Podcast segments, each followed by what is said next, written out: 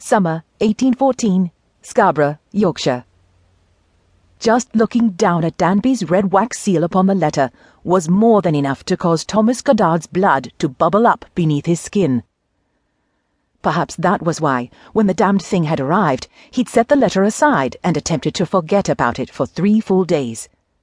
Yet despite his best efforts, every time he'd return to his office, covered in sweat and dust and grime from his work with the horses, the letter had seemed to grow in stature until it could quite nearly mock him.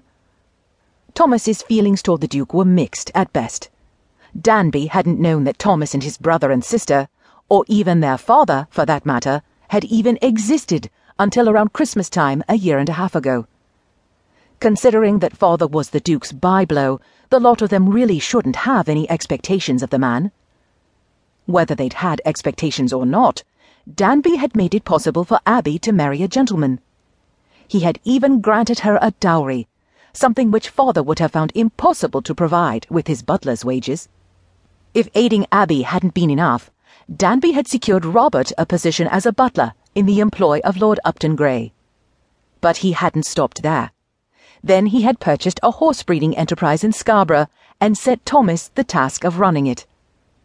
I expect to see a healthy profit, too, he'd said boldly on the day he told Thomas of the venture. I don't care two figs about horses and racing and breeding, or any of that other gibberish, but you do. This is yours now. What profit it makes is yours, but the losses will be yours as well.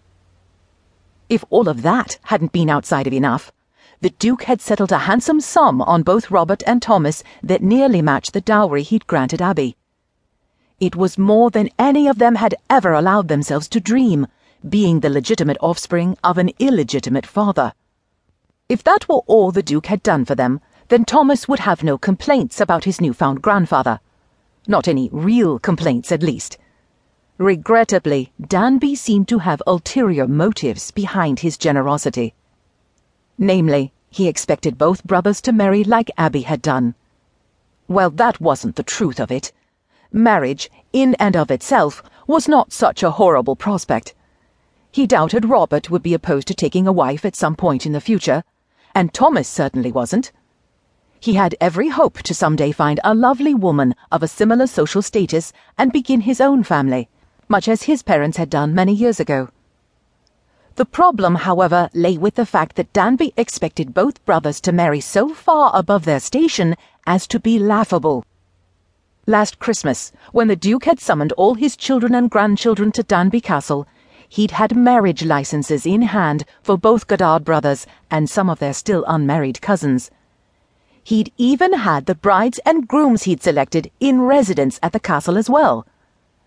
Danby's attempts at matchmaking seemed to know no bounds. The young lady he'd selected as Thomas's intended was a viscount's daughter, for God's sake. He couldn't marry a viscount's daughter. She was a lady.